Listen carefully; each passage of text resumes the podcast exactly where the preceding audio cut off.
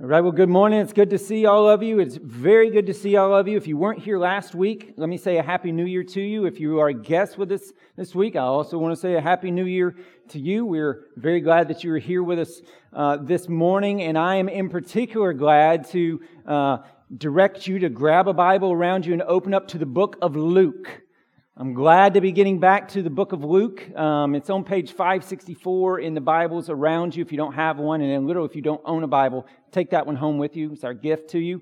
Uh, but we've been out of the book of Luke for about three months, and it was important for us to take some time and talk about you know, how the church is to be structured, how the church is to be led. And so we talked about how the church is to be elder led, deacon served, congregationally governed. We did that for a number of weeks, and now we are getting back into the book of Luke. Uh, behind the scenes, we're in the process of rewriting the Constitution and bylaws, and we'll be bringing that to you in the months to come, uh, probably towards the end of spring, around the time school is getting out.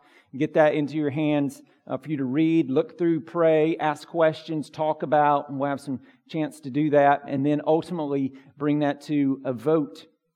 Uh, that you guys will vote on. But very glad to be getting back into the book of Luke. And um, where we left off at the end of chapter 9, we're picking back up chapter 10, is kind of is really interesting that we you know, broke it right there in, in two ways. One just from a thematic standpoint, and then one from just kind of a calendar standpoint. And so thematically, not numerically, but thematically, this is kind of the halfway point of the book of Luke, all right?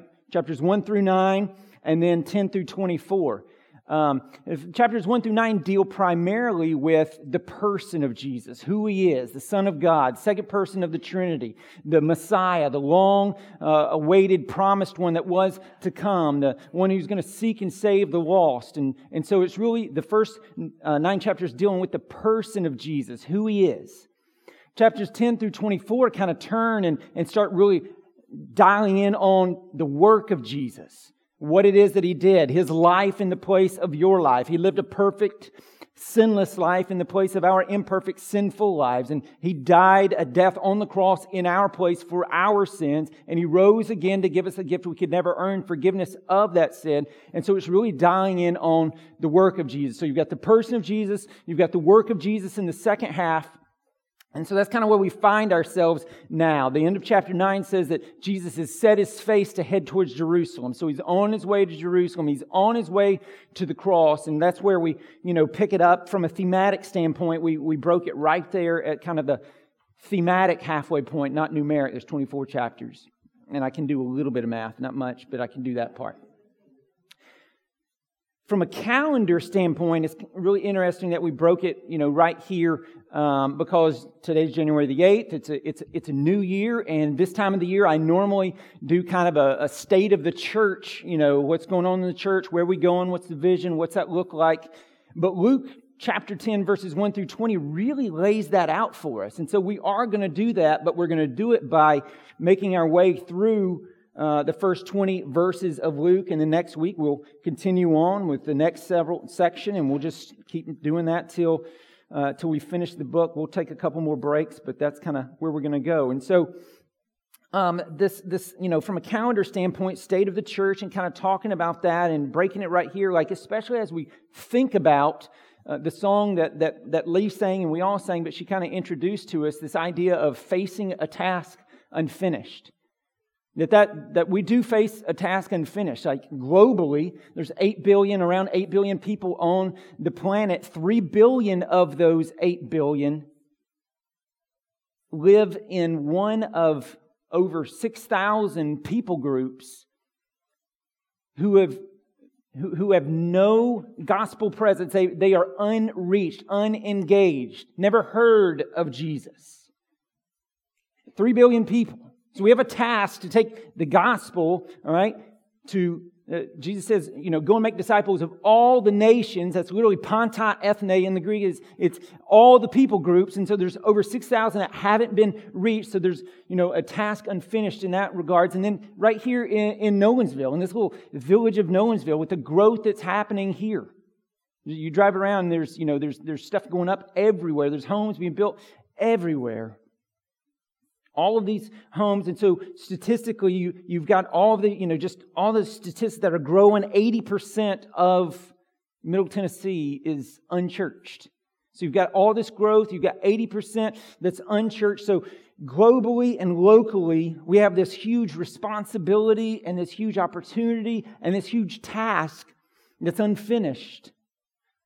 And so the question that we then ask is, well, how do we accomplish this global, you know, impacting task? And there's absolutely strategic and, visionary leadership and partnering with others that comes into play with all of this. And we partner with a myriad of different groups. All right, so that, that's for sure. But, but just like it is with so many, many, many things, a lot of times the greatest impact in so many things are the seemingly small things that are done consistently over and over and over for a long, long time that add up to change things. Now, that's how you fulfill your New Year's resolution to get healthy. You make a small change to your diet. You make a small change to your exercise routine. You do that for a long, long, long time. All right? So small things done over and over and over again for a long time. That's how you fulfill your New Year's resolution. And spiritually, that's how we fulfill Jesus' Great Commission. Small things, seemingly small things, done consistently over a long, long time. And so Luke chapter 10, verses 1 through 20 lays out these seemingly small, and if you have any background in Christianity at all, pr- pretty familiar things. Okay, it lays out all these things, and it says if we do them continually. Okay, the, the, like novel idea here. We, we take Jesus at his word and do what he says he will alter the spiritual landscape of this great town that we love so, so very much. And so let's get into it. Let's look at Luke chapter 10, verses 1 through 20, page 564 in the Bibles around you. We'll read the first two verses together. After this, the Lord appointed 72 others and sent them on ahead of him, two by two into every town and place where he himself was about to go. So he set, he set his face towards Jerusalem, chapter 9, verse 53. He's headed that way, and he's telling them go out and two by two into every town and place where he himself was about to go. Verse 2 And he said to them, The harvest is plentiful, but the laborers are few. And so here's what's going on. Back in chapter 9, Jesus had sent the 12. He had sent his just, just his 12 disciples, and he had sent them out to cast out demons, to heal diseases, to preach the kingdom of God. And now he's sending out a larger group. Some of your translations are going to say 70, some are going to say 72. There's a minor difference there. But he's sending out a larger group beyond just the apostles, beyond just the disciples. All right? And, and that's hammering home the fact that gospel work is not just for apostles or even like today, elders. It's not just, it's for everybody. Everyone who claims the name of Christ, Christ's work, the, the work that he gives to his people is not just for professional paid people. It's for every single person who claims the name of Christ. Every single one of us. I think that's why he doesn't give us the names of these 70 folks. We have no names recorded here. And I think what, what's happening here is Luke is giving his original readers and us as well just a huge shot of encouragement and helping us to see that these like integral people in the ministry of Jesus were just ordinary men and women who loved him. They weren't paid staff members. They, but, but, but just like today, they were the lifeblood of the church. So who were they? They were volunteers. They were volunteers. The lifeblood of Jesus' ministry, the lifeblood of the church today. Unknown by name to us, very much known by name to God. And so they were just folks who, like so many of you in here, and just saying, hey, I'm going to give a portion of my time to this specific ministry right here, this spe- you know, specific thing in the service of God in this particular way. That's what I'm going to do. Like in here, we might say, hey, I'm going to leave a community group. I'm going to host a community group. I'll get here early and greet folks at the door. I'll find someone to mentor and pour into, or, or maybe I need to be poured into by someone else. I'll go to Central Asia with John. I'll go to the Dominican Republic with Chad. I'm going to teach teenagers. I'm going to teach children. I'm going to teach little ones. And I'm going to care for them in this hour so that their parents who are worn out can have a chance to come in here, hear the gospel, and be refreshed for a moment.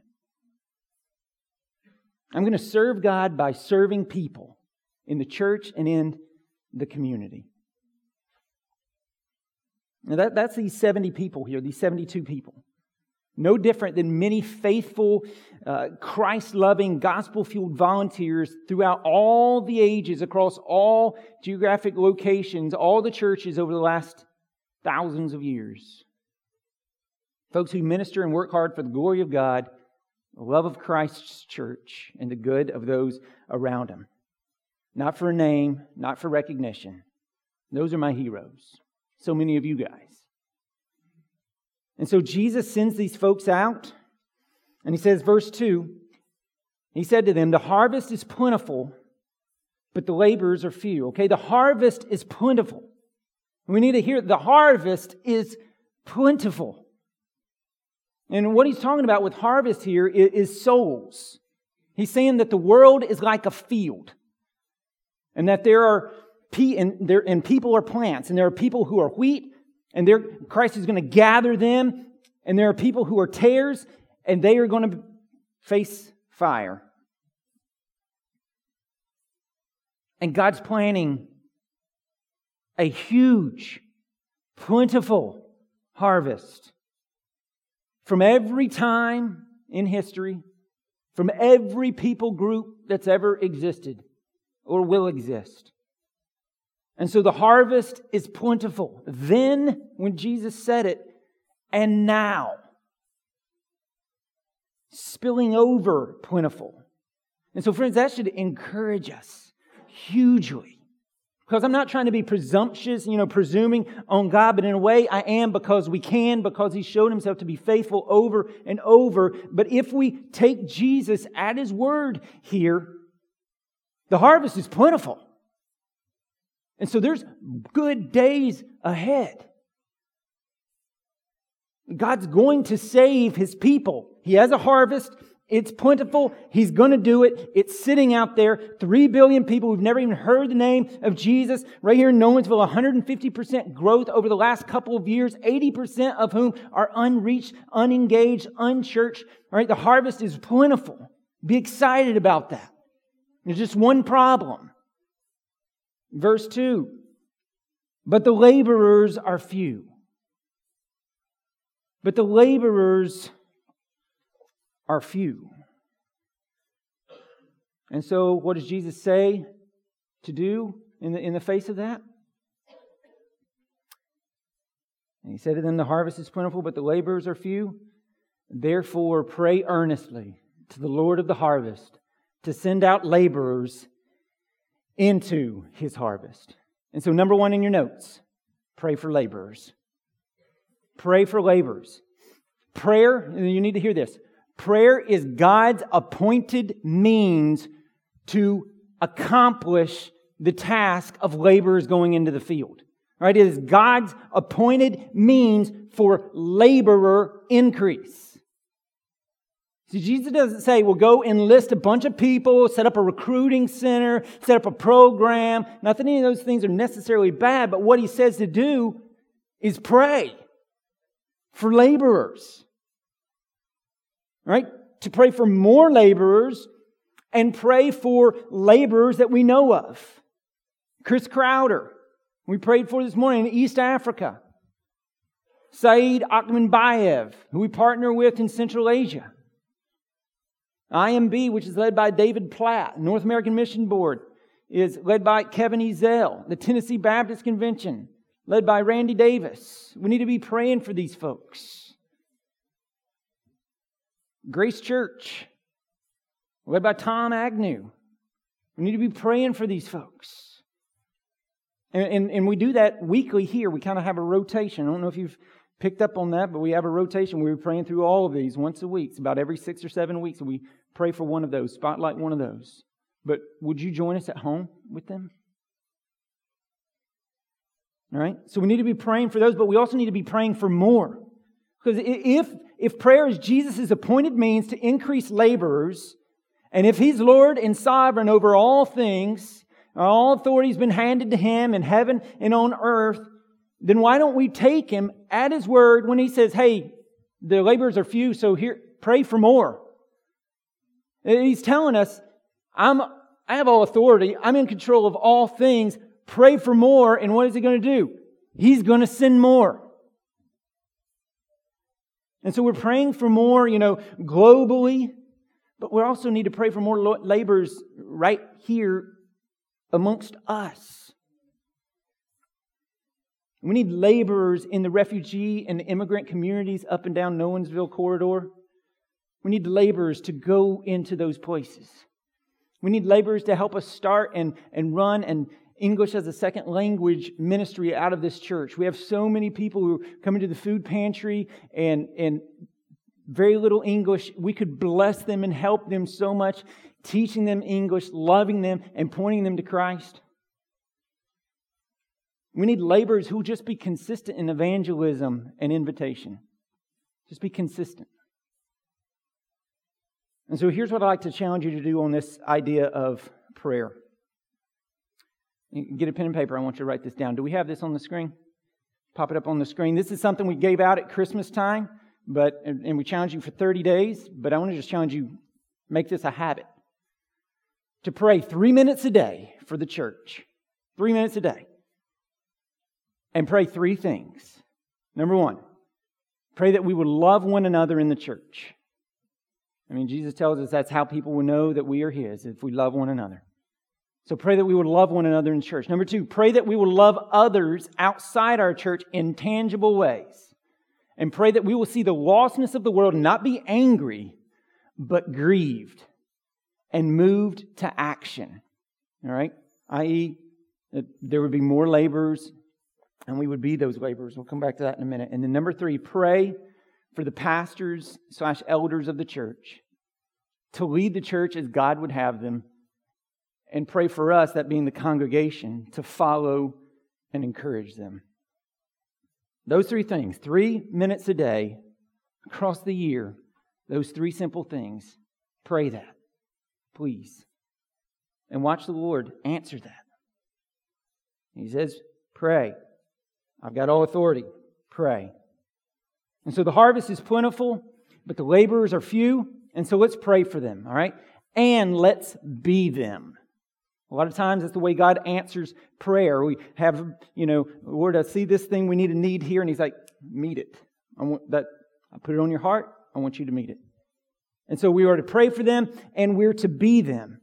Because that's what Jesus tells these guys. He tells them, hey, pray earnestly for the Lord of the harvest to send out laborers. And then verse 3, he says, oh, go your way. Behold, I'm sending you out as lambs in the midst of wolves.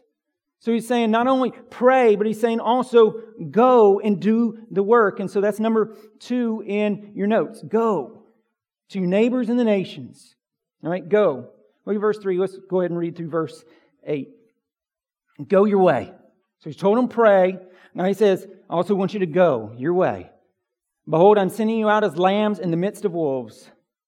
Carry no money bag, no knapsack, no sandals, and greet no one on the road. He's saying there's no time to dilly dally and chit chat. We got work to do. Whatever house you enter, first say peace to this house. And if a son of peace is there, your peace will rest upon him, but if not, it will return to you. And remain in the same house, eating and drinking what they provide, for the laborer deserves his wages. Do not go from house to house. And whenever you enter a town and they receive you, eat what is set before you. And so, again, facing this task unfinished, we got to pray for laborers. Number two, we're to go to our neighbors and the nations. The same Lord Jesus who calls us to follow him is the same Lord Jesus who commands us to preach the gospel. Every cross carrying disciple has a cross proclaiming witness before the world for Christ. And so here Jesus says, Go your way. Matthew 28, where we have the Great Commission, the connotation there is kind of as you are going. Like you're, you're going, you're living your life all right. And so you've got, when you look at scriptures, you've got both kind of a definitive, like, I'm going to go here specifically. All right. I'm going to go to Central Asia. I'm going to go to the Dominican Republic. I'm going to go to um, apartment complexes up Nolensville Road. I'm going to do these specific things. I'm going to my community. We're going to have a block party. We're going to invite people. We're going to get to know them. How can we minister to them? Eventually, we want to share the gospel with them. A definitive, I'm going there. But then you also have this kind of as you're going. Like you're just living your life. That's the bulk of our lives. The bulk of our lives isn't this definitive, I'm doing this. It's just kind of as you're going, as you're living your life.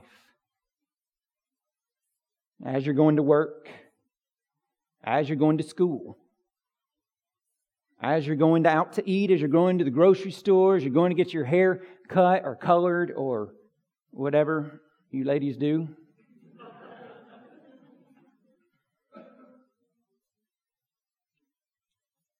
As you're going, you are an ambassador for Christ. As you going, you speak for him. Because if Acts 17 is true, that God is the one who sovereignly sets the time that we live in and the boundaries that, that we live in, if that's true, then it's not by accident that we live where we live and we work where we work and we play where we play and we shop where we shop. That the great universal missiologist has placed strategically his missionaries in certain places. And so the question's not, are you a missionary? The question's not, you know, are you to do these things? The question is, like, are you doing them and are you doing them well? It's not a question of, are you a missionary? It's just, are you, are you living it out? You are one if you are in Christ. He saved you from your sin and He saved you to His mission. So it's not a question of whether you're to be in the, game, you know, whether you are one. It's just, are you playing? Are you in the game? He put you on the team. Are you engaged? I live in the home that I live in on purpose. God put me there on purpose. And so, two, uh, a year ago,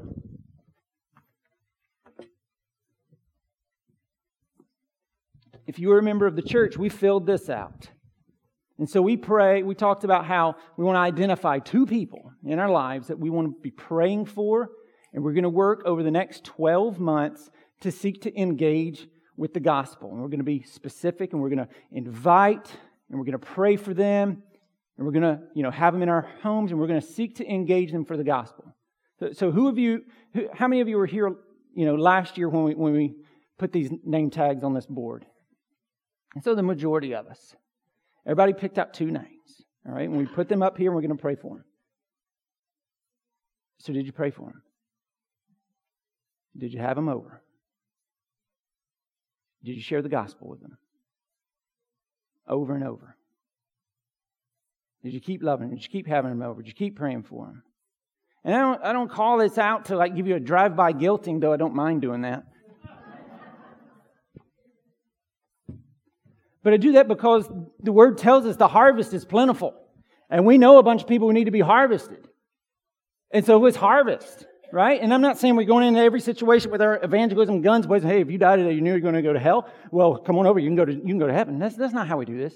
But we love people and we teach them of the mercy and the grace and the goodness that Jesus offers on the basis of what he did, not what we've done. And we point people over and over and over back to that. And we don't have to like, you know, be worried about, well, I don't know how to talk to somebody and I, I don't know how to be persuasive and clever with it. I don't, I'm the biggest, dorkiest person ever. It's not about your cleverness. It's not about your persuasiveness.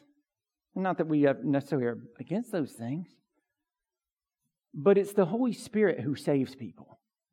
It's the Holy Spirit who regenerates someone, quickens the heart, gives them faith to believe. So it's not up to you to. That's, that's why we don't do altar calls and manipulative things in here. And I don't need to. The Holy Spirit will save people. So we tell. That's why you tell. Just tell. That's all you got to do. Trust the Holy Spirit to do the rest. There is a harvest. And so we tell. Or, or maybe just invite people. You, that's even lower hanging fruit. Just invite people. Like two or three people a week. Hey, where you go to church? You don't go to church? Well, you go to Providence this week. When Sarah was, when Sarah and I were in college, Sarah didn't come to uh, faith in Christ. Well, she came to faith in Christ in 1999. She was 20 years old, and uh, we had a, a mutual friend uh, named Phil, and you can pray for him. He just moved to Germany with his. Uh, how many? They got three kids, right? Um, and uh, Sarah wasn't a believer, and so Phil invited her to church every single like week for three years. And Sarah's always coming up with, you know, some lie to get out of it without hurting his feelings. For three years. But then when, when the Lord started kind of working in her heart, and she, she heard the gospel, someone shared the gospel with her, and it started, you know, the Holy Spirit started messing with her.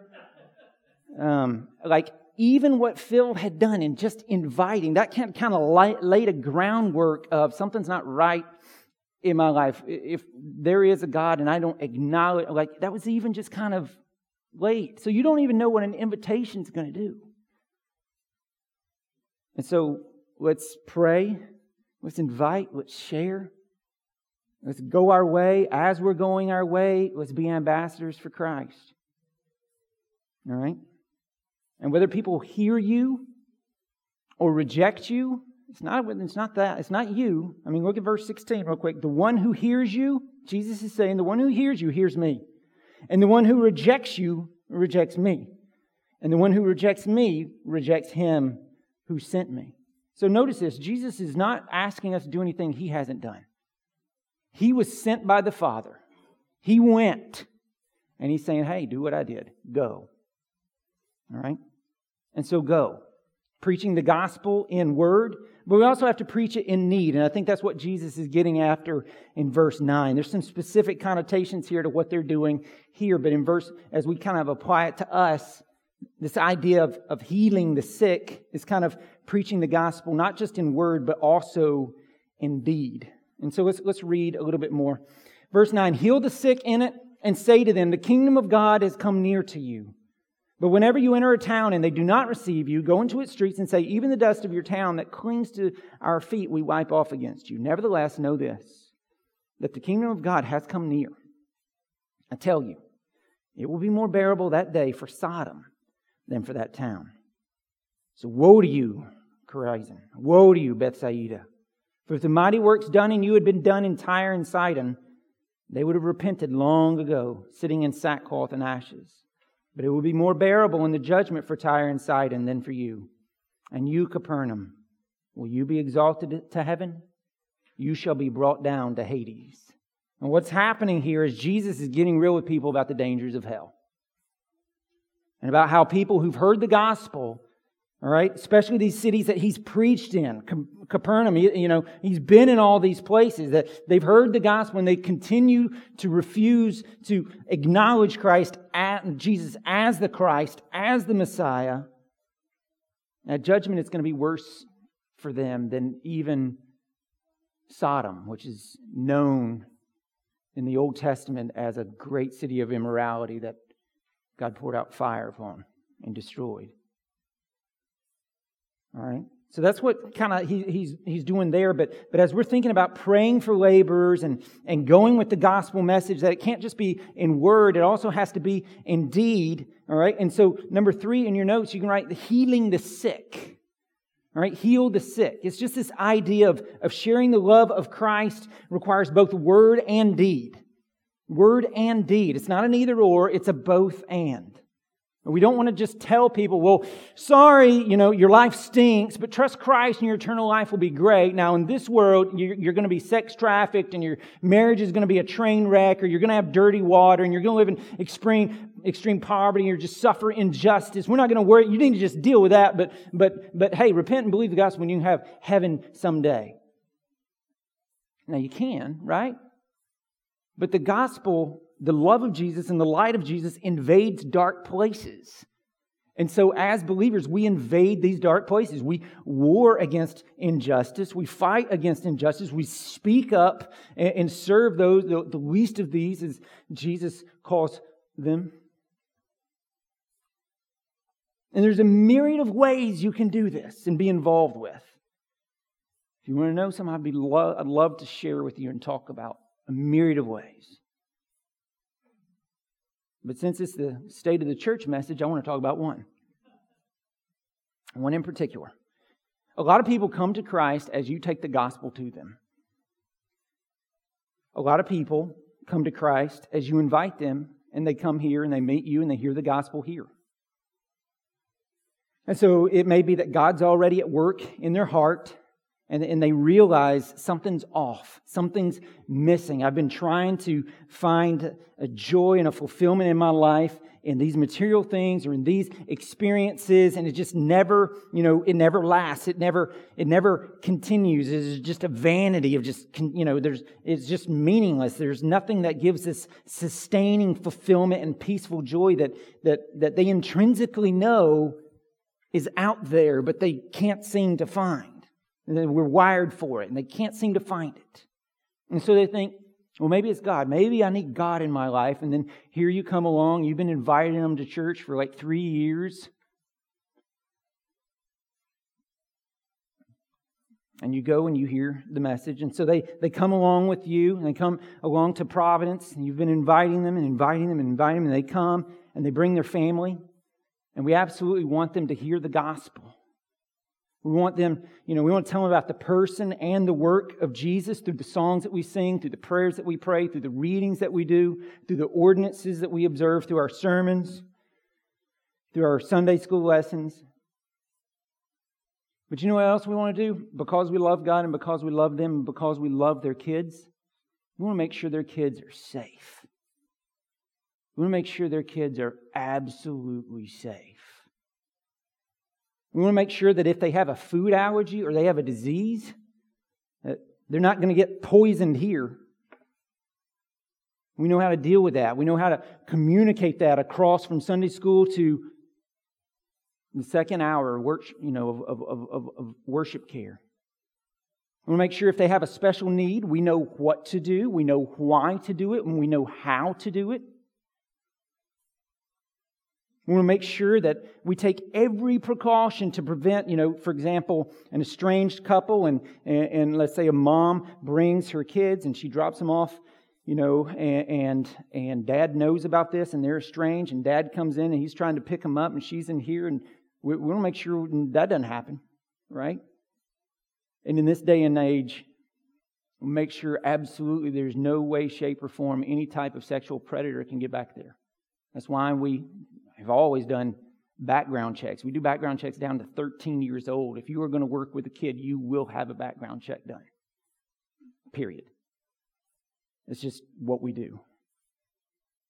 But it's because of all of these things and so much more that we're having these mandatory training sessions on the 15th and the 29th. Because here's the deal we as a church have written policies on all this stuff. All right? It's been thought through, it's been put on paper, all of that. But policies do nothing if they're not known and followed. If they're not known and followed. So the 15th and the 29th, that's what we're trying to do. Make sure we know what they are. We had the, the consultants come in for a safety evaluation. We do a lot of things right. But there were a couple questions they had that they asked about policies. And people are like, I'm not sure about that. And we're like, what? We can't have that. We got to make sure if you're working over there, known and followed. But here's the deal I don't want you to just be like, well, that's just for those who work with children, those are just those who work with teenagers. As a church, this is really something that we all need to be involved with. So if we see something that looks a little out of place, a little weird, we can all make sure things are happening. So the 15th or the 29th, sign up, please. Please, we need to go through these things. All of us. I'm going to be going through them. My wife's going to be going through them. John's going to go through them, and he wrote the policies. And so it would be awesome if every single covenant member went through those things? I'm asking you, please. 15th through the 29th, your option. Pick one. We'll feed you. Be there, though, please. That's just a specific little, you know, housekeeping I can do right now as we're kind of talking about state of the church. But pulling back up, that's just one application of how we can serve the church and the community. One application of how we serve and, and share, not just in word, but also in deed. All right? We're, and we're called to both. And, and, like when you think of it from a big picture, how many times have you heard stories of someone eventually coming to Christ because of the kindness they were shown? I think about my friend Sasha in Central Asia. He's a believer now because when he was paralyzed and lost all of his friends, there was a group of folks that rallied around him for no reason except that they wanted to love him because Jesus had loved them. They, when they were unlovable, because we all, because of our sin, are unlovable, all right, but Jesus steps in and loves us. That's what we do. We love people, period. And through that, Sasha saw this love and wondered, why would anybody love me like this when I have nothing to give back to them? It's because we've been loved. We give because we've been given to. We love because we've been loved. The, the, you know, this is what the gospel does, is how it infuses. And so Sasha now is a brother in Christ. All right, but eventually we have to open, not just serve, we do have to open our mouths and tell folks. And so we don't want to just tell folks in difficulty, just trust Christ, you know, and but but not we're not going to practically help you in your life today. We don't want to do that. And we also don't, on the flip side, just want to help them in their life today, but never call them to repentance and faith, because then all we're doing is effectively air conditioning their ride to hell. Improving that little ride. It's a both and, all right? It's a both and. And so, getting back to you know what's going on here, Jesus sends these 70 or 72 out, and they're headed out and they're preparing you know the way for Jesus in towns that he's going to travel through on his way to Jerusalem. And so they're praying, they're going, they're they're healing, all right, they're serving both in word, sharing both in word and deed, and there are these miraculous things that are happening. And, and, and so verse 17, the 72 returned with joy saying, Lord, even the demons are subject to us in your name. And he said to them, I saw, I saw Satan fall like lightning from heaven. Behold, I've given you every authority to tread on serpents and scorpions and over all the powers of the enemy, and nothing shall hurt you. All right, so this is not Jesus saying, hey, break out the snake boxes and pass the copperheads around and let's see uh, you know, who the real evangelists are. The real ones are the ones that don't get bitten, or if they get bitten, it doesn't do anything to them. That's not what Jesus is saying here, though. If you go with me to Pine Log, I can point you to some places that do that. Whacked out places. That's not what Jesus is saying. What Jesus is, what Jesus is saying here is, you know, when they're like amazed, Lord, even the demons are subject to us in your name. And he said to them, I saw Satan fall like lightning. He's saying, Well, yeah, boys, I kicked Satan out of heaven. I was there. I threw him out long before I ever even created the world. I threw him out. He fell like lightning. This is my power. I, I kicked him out and now I've come to earth to conquer sin and death and I've given you power over the demonic such that each time you exercise my power and see people freed from sin and death and come to Christ, it's like a little beat down of Satan, reminding him of his impending doom when I cast him forever into fire and he suffers under my wrath in conscious eternal torment for all time. See, hell is not like this domain of Satan where he prevails. Hell is going to, it, it was made for Satan. God is going to punish him for all eternity, pour his wrath out on him there. Who is going to be the most punished in the face of all of eternity? Satan is. He's not going to rule over it, he's going to be getting beat down forever. And so these guys come back, they've seen these miraculous things. These guys and girls, there's 72 of them, they're all pumped and they're all jacked up about this power and about this victory that God's doing amazing things in them and through them as they're praying and as they're going and as they're healing. But then, verse 20, Jesus says, Nevertheless, do not rejoice in this, that the spirits are subject to you, but rejoice that your names are written in heaven. And so Jesus is saying, don't rejoice primarily that demons obey you. Rejoice primarily that your name is written in heaven. And so that's number four in your notes. Rejoice that your name is written in heaven. Like as we face this task that's unfinished, don't ever forget that. Your name, if you are in Christ, is written in heaven. All right, we don't pray and go and heal and to, to try to get to heaven. We do that because we already have reservations there. Jesus has already written our name on the list. And that fact should be what fuels our praying and our going and our healing. How many of you ever uh, tried to tried out for a, a, sports team when you were, you know, growing up and, and didn't make the team? No shame here. No shame. No shame. Yeah, I didn't make the team. I was five two. I'm not going to play basketball. Or, or you know, maybe didn't do that, but um, you tried out for a, a play or something, right? And maybe maybe you've never done that, but you've seen the, the, the, the movie High School Musical. Don't judge me, I got four daughters. And it's pretty good, actually. But you know, they post a list and you go and you check to see if your name is on there, if you got the part or whatever. And you go and you check, name's not on the list. You it out for the basketball team, name's not on the list. You apply for a college, try to get in, they deny you, you didn't make the list. If you did get into some college, you uh, and you want to be in a fraternity or sorority, you rush that thing and you go to check if you got the list, name's not on the list. You apply for a job, you don't get it, denied. You didn't get put on that list.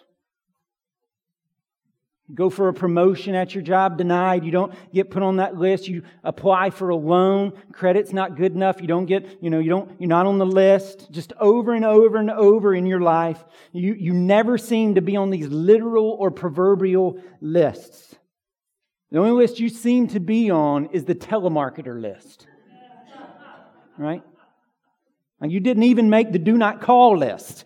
You're on the do call list. And so you get Akron, Ohio, or Orlando, Florida calling you 10 times a day. But you know what Jesus says?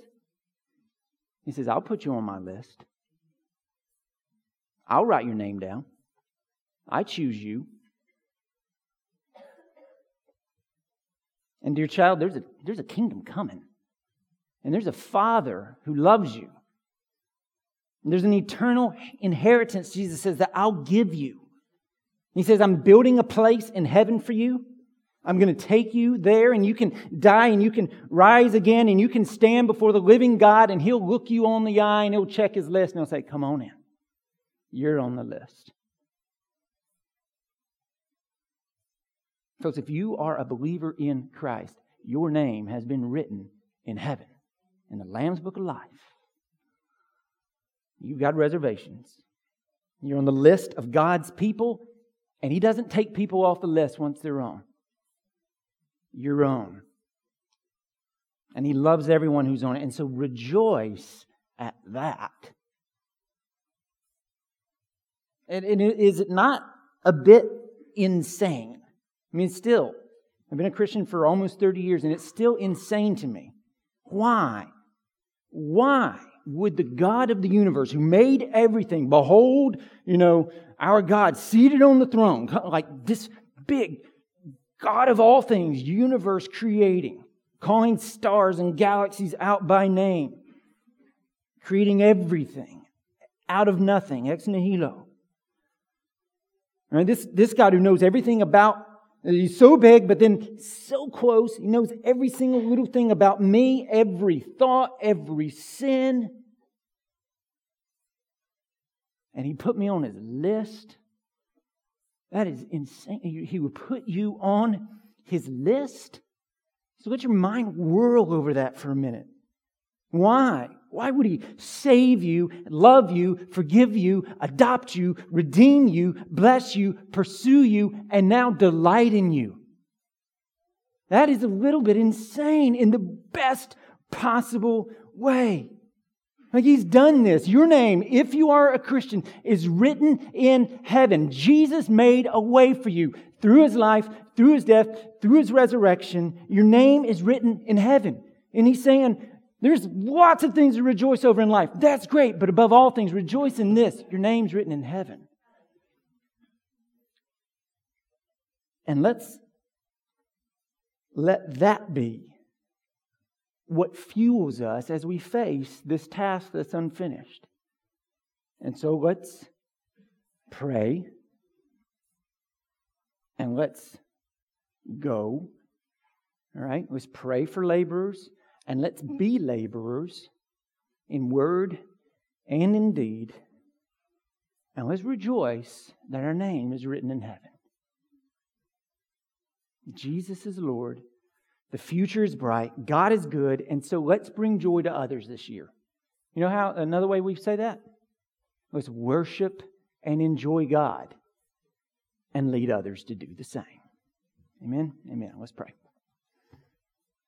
Father, we thank you that you would write our name. Anyone who would believe, you would write their name in heaven.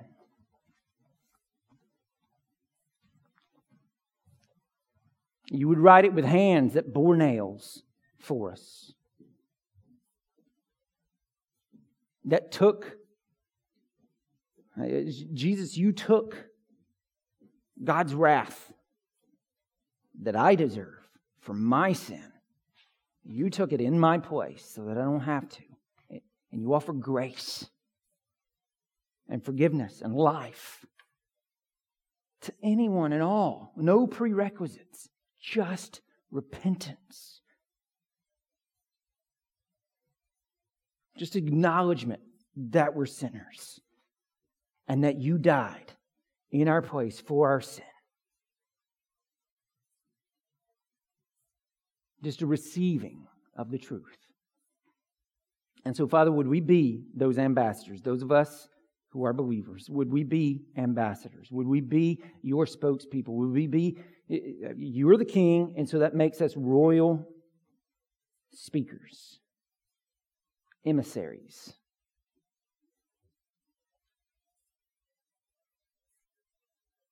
Let us be that. And Father, for those in this room who have not yet believed, Holy Spirit, would you do your work? Would you bother them with the gospel and just be a pebble in their shoe that they cannot ignore? And give them faith to believe, regenerate their hearts by your supernatural power. Bless this year, 2017. Do great things in us, God, and do great things through us, God.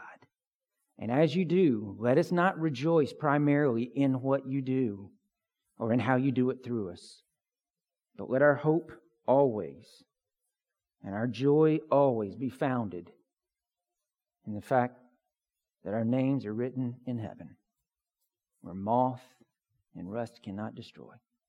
In Jesus' name, amen.